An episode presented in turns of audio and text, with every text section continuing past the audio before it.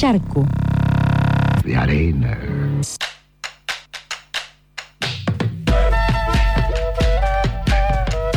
38 minutos pasan de las 11 de la mañana. Seguimos aquí en Charco de Arena, en FM La Tribu.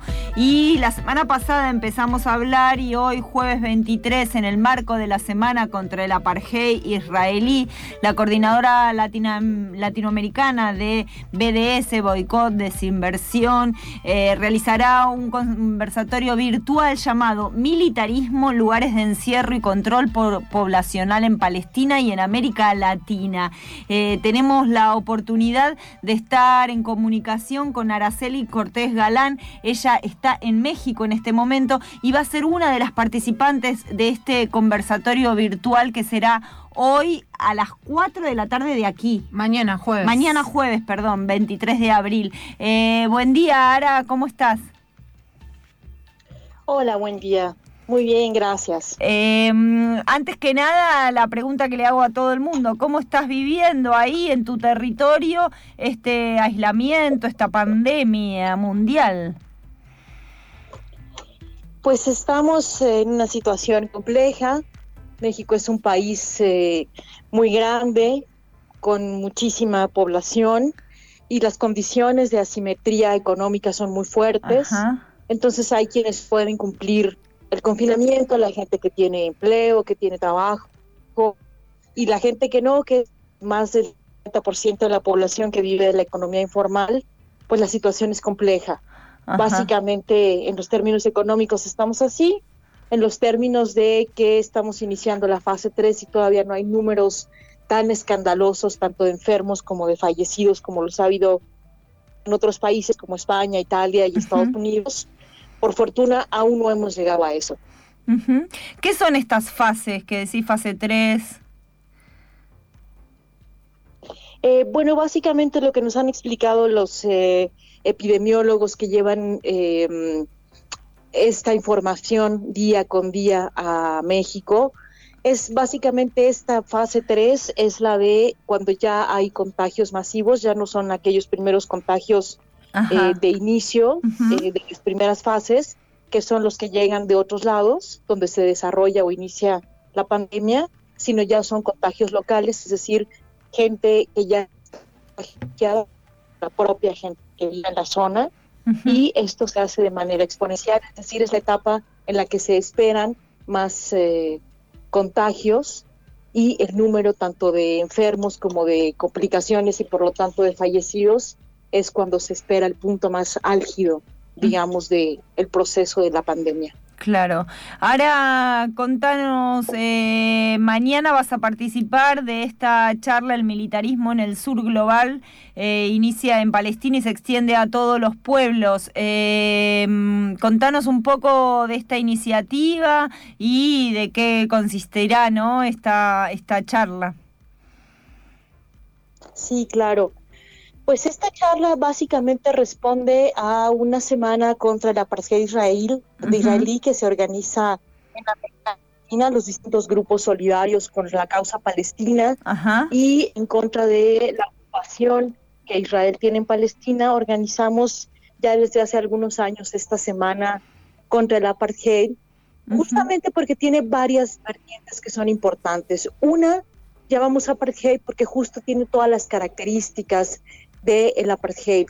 Esta situación política donde hay una ocupación ilegal, donde se violentan los derechos humanos, donde no se permite a un pueblo la libre autodeterminación. Y eso es uno de los propósitos de esta semana. Y justamente en los últimos años nosotros hemos venido trabajando eh, los grupos solidarios con la causa palestina en el mundo sobre dos temas. Uno, principalmente, que es la gran campaña de solidaridad con Palestina, que es el boicot, desinversiones y sanciones, el llamado BDS. Sí. Y justamente en este trabajo que nosotros hacemos en BDS, a través de investigaciones y de nuestro propio proceso de observación social, hemos llegado a la gran conclusión que esto también tiene que ver con un negocio, con beneficiar a algunas empresas en particular y en realidad el gran negocio de la situación social, económica del sur global es generar eh, pueblos en tensión, es generar pueblos a los que se les pueda, desde luego lo pongo entre comillas, o se les deba reprimir.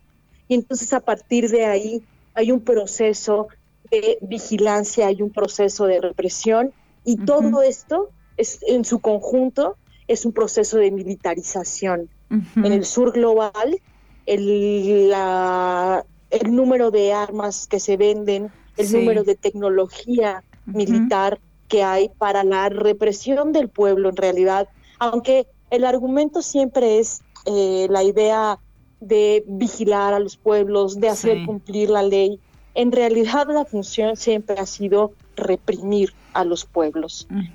Y bueno, nosotros el gran, la gran investigación que hemos hecho es que uno de los países que más tecnología vende, que más armas vende, es Israel. Israel sí. ¿Dónde armas o dónde pro esa tecnología? En campo. Y entonces sobre esto es sobre lo que nosotros charlaremos en esta en este conversatorio que tendremos el día de mañana y que participarán varias compañeras nuestras también. Sí, va a participar Vudú Hassan de Cisjordania, Palestina, Rosa Herrera de aquí de la Argentina, vos, eh, Araceli por México y Aporva Gaután desde la India. Em, es interesante, ¿no? Este cruce de distintos territorios para ver cómo, cómo esto, cómo se reproducen estas, estas lógicas de control, de militarismo, ¿no? Que tan, eh, tan palpable se hace también aquí en, en América del Sur, ¿no? Claro, porque nosotros uno de los grandes temas que hemos trabajado es en dos vertientes. Em, la solidaridad, por ejemplo, con el pueblo palestino, nosotros en nuestra experiencia hemos podido ver que prácticamente no hay ningún rincón en el mundo donde hablemos de la causa palestina y no se conozca e incluso en los lugares donde no hay una información tan clara, tan amplia, pero lo poco que se conoce siempre genera una solidaridad, una respuesta política y humana. Y entonces hemos encontrado esos vínculos con la causa, pero también hemos encontrado los vínculos de que lo que ocurre en Palestina o lo que ocurre en Medio Oriente no es lejano de lo que ocurre en América Latina. Y la razón es que la política que se emplea para reprimir a los pueblos es la misma. Y lo que hemos encontrado en las investigaciones específicas del militarismo es que las armas que se usan para distribuirlas en las policías, en los cuerpos militares, o que llegan a manos del crimen organizado, o que llegan a manos de, de toda la gente que tiene armas, legal o ilegalmente en América Latina o en el sur global en general, provienen de las mismas empresas y de los mismos grupos. Claro. Entonces es una política económica, es una política social que tiene una función específica y ahí también hay una unidad. La forma como se distribuyen estas armas y los argumentos con los que se distribuyen estas armas son similares en todo el sur global. Ahora te cuento que aquí en Argentina, en la ciudad de Buenos Aires, él vendría a ser el intendente, el jefe de gobierno de la ciudad, compró armas antidisturbios y hay un montón de reclamos de que no se están repartiendo los barbijos y todos los elementos de cuidado para eh, todo el personal de salud, ¿no? O sea, como que esto también deja en evidencia, ¿no? Cómo, cómo actúan los gobiernos. Claro, nosotros hemos eh, eh, hecho una investigación eh, bueno, en general lo hicimos en, América Latina, pero en particular hicimos una investigación en México,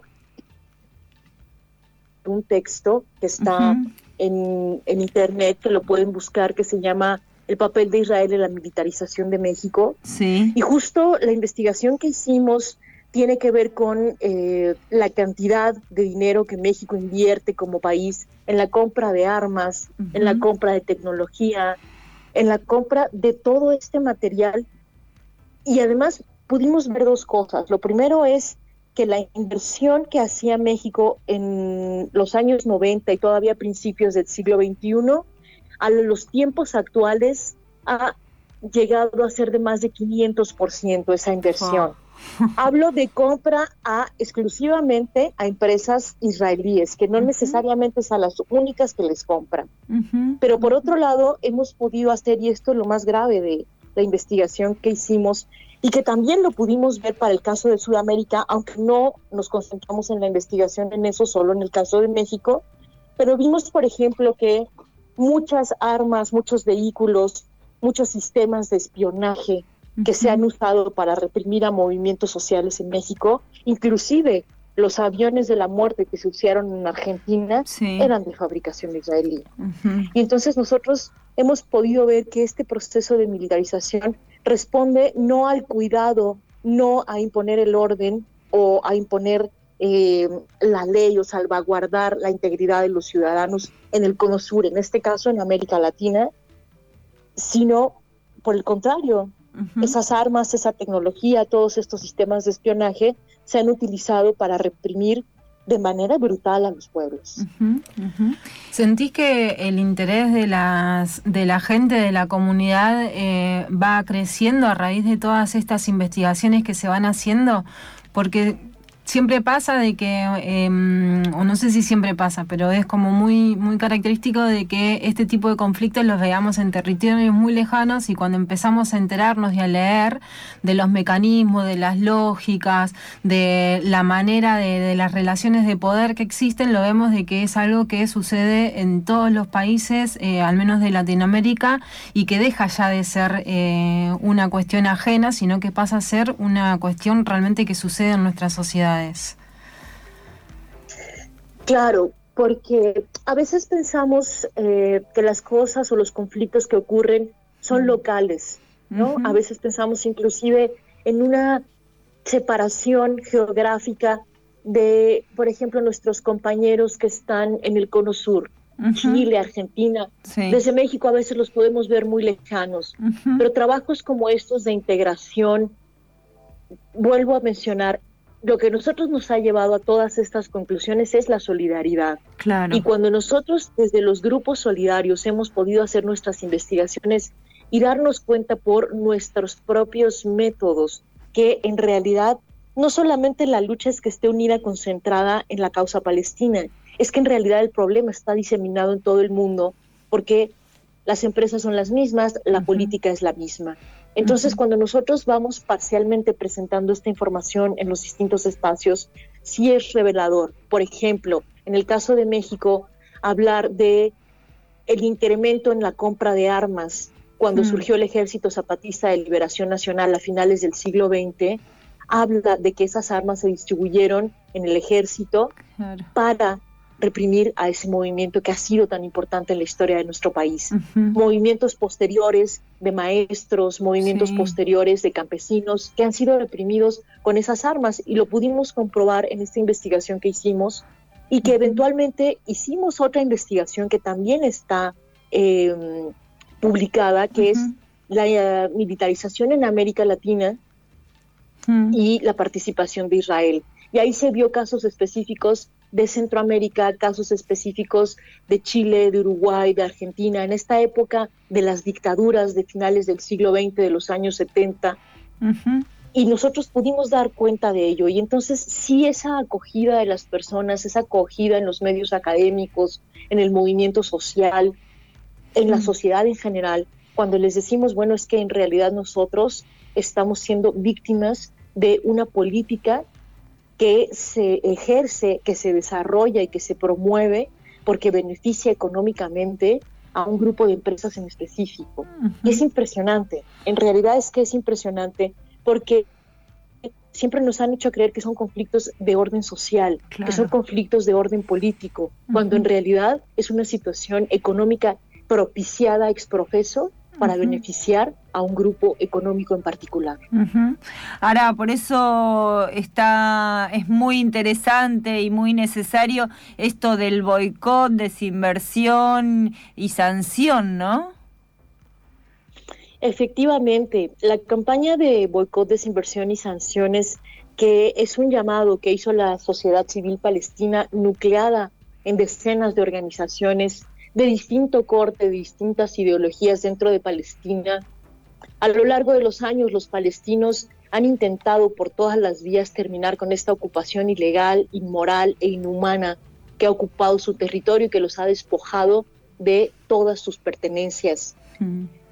Finalmente ellos llegaron a, a, la conclusión de hacer este llamado con dos ideas. Uno, que ya habían agotado todos los métodos de lucha que se conocían, y el otro tomando como base la experiencia de este proceso de boicot que se hizo también en el siglo XX en apoyo a Sudáfrica. Y que consistió precisamente en hacer un proceso de desconocimiento económico, de aplicación de la ley internacional a todas aquellas organizaciones, grupos sociales o gobiernos que participaran con el gobierno de Sudáfrica en aquel momento. Y entonces este llamado que hizo la sociedad civil palestina, retomando el concepto de BDS, tiene esas mismas ideas. Aislar económicamente, sancionar legalmente a todos aquellos que comercien con el Estado de Israel, cuyos propósitos finales en sus aplicaciones políticas es hacer todo este sistema de represión, de ocupación, de la construcción del muro. Y tenemos una base legal muy fuerte para hacerlo, porque tanto la ocupación en general en Palestina como la construcción de muro han sido dictaminadas como ilegales tanto por la Corte Internacional de Justicia, por la Organización de Naciones Unidas. Entonces, con base en ello, este movimiento de BDS tiene tres propósitos eh, principales. Uno, terminar con la ocupación desmantelar el muro, los muros que se han construido tanto en Gaza como en Cisjordania y aplicar el derecho del retorno para los palestinos que está dado desde 1967. El objetivo del BDS es de carácter económico, de carácter cultural, de carácter deportivo. Hemos hecho muchas campañas y lo seguimos haciendo, dirigidos a grandes empresas, dirigidos a clubes deportivos dirigidos a artistas que no participen en eh, todas las actividades que Israel impulsa y promociona, que tienen finalmente no un carácter político, no un carácter académico, no un carácter deportivo, como el gobierno de Israel le hace creer al mundo y le hace creer a sus propios ciudadanos. El objetivo primordial es limpiar su imagen, de un Estado que no está haciendo nada fuera de la ley y que todo lo que se dice o lo que no se dice en los medios de comunicación no es real, no es verídico y aparecer frente al mundo como un Estado que no tiene ningún problema, que no está incumpliendo la ley, que no está violentando los derechos de un pueblo. Y lo que nosotros hacemos a través del BDS es, uno, comprobar que sí lo hacen y otro, hacer un llamado a todos estos grupos, a todas estas organizaciones y a todos estos individuos para decirles no participes de esa limpieza de imagen de un Estado que ha sido clasificado por las organizaciones de derechos humanos del mundo, por las organizaciones encargadas de velar por la paz mundial, que están cometiendo actos genocidas. totalmente. Araceli, te queremos agradecer mucho esta conversación con FM La Tribu, abrazarte y que nos digas, bueno, es mañana 23 de abril por el Facebook BDS Castellano, ¿no? Así es, mañana a las 4 de la tarde, tiempo de Argentina, 2 de la tarde, tiempo de México, 10 de la noche, tiempo de Palestina estaremos conectadas en este conversatorio hablando sobre todo esto y sobre la propuesta que nosotros como movimiento BDS tenemos para poner fin a este militarismo que ha azotado de violencia a nuestros países, a nuestros pueblos y que ha concluido con un número importante de muertos.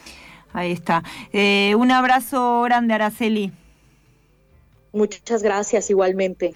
Era Araceli Cortés Galán desde México. Estamos en la semana contra el apartheid israelí y mañana hay una charla militarismo, lugares de encierro y control poblacional en Palestina y en América Latina. Eh, Araceli Cortés eh, va a participar junto a gente de Palestina, Argentina y la India a las 4 de la tarde de aquí de Argentina en el Facebook BDS Castellano.